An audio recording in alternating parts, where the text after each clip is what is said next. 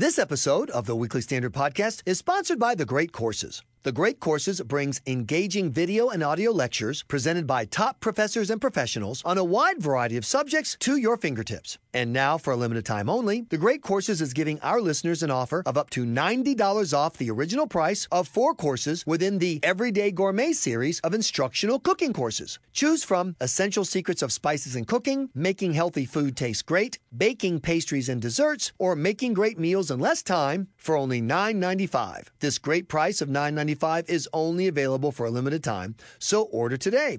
Go to thegreatcourses.com slash WS to find out more. That's thegreatcourses.com slash WS. Welcome to the Weekly Standard Podcast. I'm your host, Michael Graham. With us from the Weekly Standard is Steve Hayes. Steve, where are we as of the afternoon of uh, Thursday, October 1st?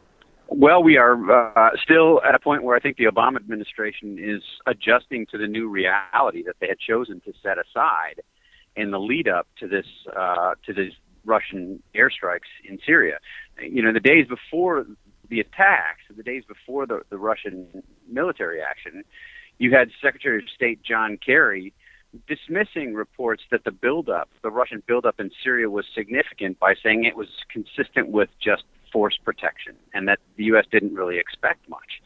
Well, now we've seen this, and even as it was unfolding yesterday, you had senior administration officials like Secretary of Defense Ash Carter saying things like, "We take the Russians at their word that they are simply attacking um, ISIS targets." You had Secretary Kerry uh, make it a public appearance with Russian Foreign Minister Sergei Lavrov, in which he emphasized the agreements between the United States and Russia, even as Russia was humiliating the United States by demonstrating in public that they had misled us and that we were too weak to stand up to them. So this has been, I would say, 36, 48 hours of national humiliation because the Obama administration refuses to see reality as it exists in the world and chooses to see the world as they wish it to be. So they really are genuinely surprised. This isn't like them feigning uh, that they didn't know what was going on.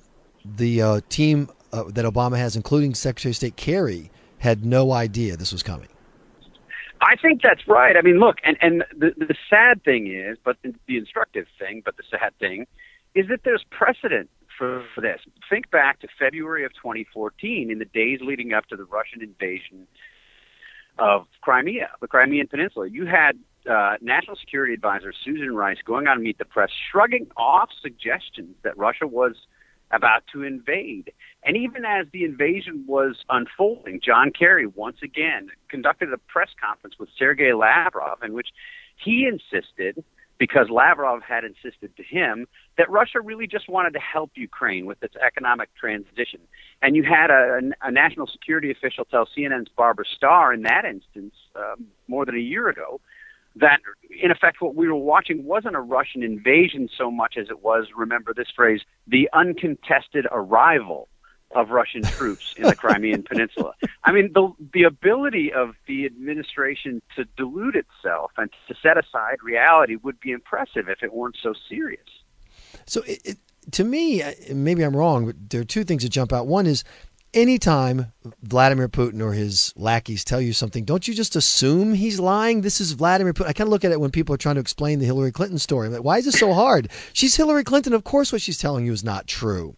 And then the second thing is, is this a matter of policy that that is that the Obama administration kind of hasn't figured out their policy or it's in disarray, or a pure matter of will that President Obama knows what the Russians know, which is under no circumstances is uh, the United States under President Obama going to man up and get serious either about ISIS or confronting Russia? And so Russia is really free because we won't do anything to do almost as they choose. Well, in this case, I think it's it's both at the same time, right? Because our policy is determined by our willingness to act on our policy. And as you say, the president has made very clear, abundantly clear, in virtually every context, that the United States isn't going to do anything serious. And look, you don't have to assume that Vladimir Putin is lying when you can watch what they're doing and see that the Russians were lying. I mean, the Russians said they were going to strike ISIS targets. You know, in this press briefing yesterday, Secretary of Defense Ash Carter went out and said, you know, he was asked, are they hitting ISIS targets? And he said, well, in fact, no, the Russian airstrikes are not hitting any areas held by ISIS. And yet he still said, we take the Russians at their word. It's as if they're just unwilling to believe what they're seeing unfold in front of them. And again, you know, this isn't unique to Russia. It's not unique to Syria. We've seen this with Russia and Ukraine. I would argue that this, this, uh, willful self delusion we've seen as a defining characteristic of the Obama administration's foreign and national security policy. Look at the things that they've said about Al Qaeda. Al Qaeda was on the run, even as you had intelligence officials say its strength was doubling. ISIS was the JV, even as it was amassing territory. We recently had the the leader of China here fitted at a, a, a gala dinner, state dinner at the White House, despite the fact that cyber that, that China is continuing to conduct cyber attacks against the United States. We had Iran as a diplomatic partner, despite the fact that its leaders were were heading up chance of death to America. I mean, the administration's ability to set aside reality in pursuit of its ideological objectives really knows no bounds. Well, I will tell you that out here in the flyover country, the people I talk to, you know, my listeners, other people politically active, we're all going, this is, it's obvious what's happening that the, President Obama is abandoning leadership, abandoning America's role in the world, and handing things over to on a on a plate to Vladimir Putin. What are they saying in D.C.? I mean, what do Democrats who like President Obama say? What do you know smart uh, uh, defense and intelligence officials say?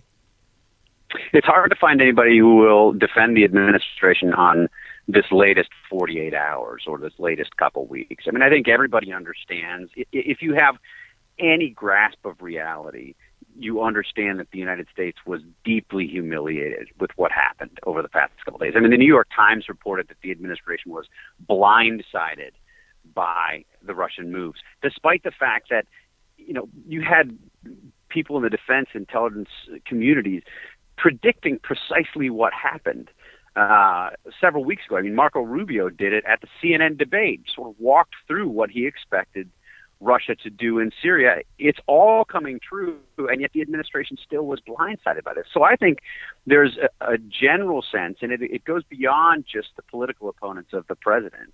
You know, people who who uh, I think on both sides who want who would like to see this president succeed in the in the world, if only because it's important that the United States not be humiliated and embarrassed, and that his successor not have to clean up this mess that uh, increasingly looks like uh, he or she will be left with. You know, I hear uh, some realpolitik kind of talk of, you know, why why get in the way if Russia wants to be the new target for ISIS and Al Qaeda? Let Russia, you know, get a uh, uh, a target painted on their backs is there a uh, kind of smart plan behind this? No, no. It's a it, there. There is no plan behind this. And look, that level of thinking is is so incredibly overly simplistic.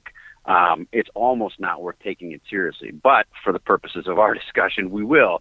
Look, what what you're seeing happening, and again, this is not anything new. It's just escalating you're seeing the emergence of a new coalition that wants to, in effect, run the Middle East, the Iran, Syria, Russia coalition uh, that that in effect is trying to displace the United States and uh, work as the hegemon in the region. That has such incredibly dangerous far-reaching implications for not only the United States but the civilized world you know, it's it's hard to overstate them.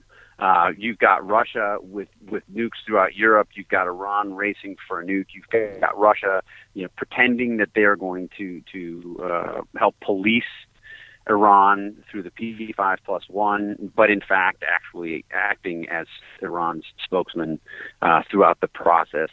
The, the the extent to which this can and I think will do long term damage to the United States and standing in the world, again, cannot be overstated. One more part of this, and that is, I know that as you know, just dopey American guy, you know, talk radio guy. When I saw the story, Russian general shows up and says, "We're bombing in an hour. Get out." I mean, that just was such. I, I, I, it, it, it actually hit me emotionally. I was kind of surprised. Kind of, yeah. Hey, we're America. Come on. Is there any of that sense inside the Beltway? Is there any you know sense of shame at all that we've been allowed we've allowed ourselves to be treated this way by what is essentially a second world econ- economic power, this kind of backwater power that has military might, and they're pushing us around and ordering our planes out of the air. I think there is, unless you work in the Obama administration. I mean, you had Secretary Carter at his press briefing yesterday say, you know, that's not the way we expect Russia to behave professionally. And my thought when I heard him say that was, that's exactly the way I expect Russia to behave. What I don't expect is that the United States would then defer to Russia on that, in effect. You know, they, he demanded, the, the Russian general demanded that the United States stop its its strikes because uh, they didn't want you know potential misunderstanding with the Russians was the way that, that it was characterized. And you know, late in the day, you had the the Pentagon putting out word that the United States, in fact, did not stop its airstrikes, and and I think in an attempt to spin this as some kind of defiance of this order from the Russian general. Do you know how many airstrikes we conducted yesterday? No. One. One. I mean, that's not defiance. That's not standing up to Russia. And then you had John Kerry make at an appearance with Sergei Lavrov emphasize the agreements that the United States has with Russia, even as Russia's publicly humiliating us.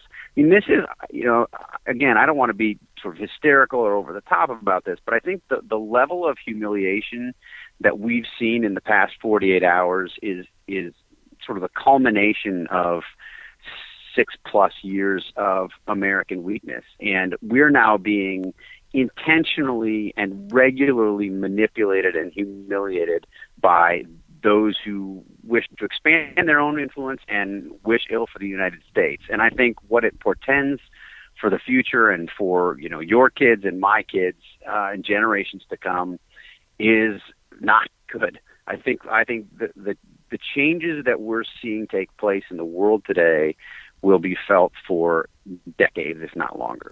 Well, my family's going to live in a proud country that's not afraid to stand up. That's why we're looking for real estate right now in the suburbs of Moscow. No, kidding, obviously. Steve, Steve Hayes, thanks so much for joining us. We appreciate it. Thanks, Michael. You've been listening to the Weekly Standard podcast. Please be sure to check weeklystandard.com regularly for podcast updates. I'm your host, Michael Graham.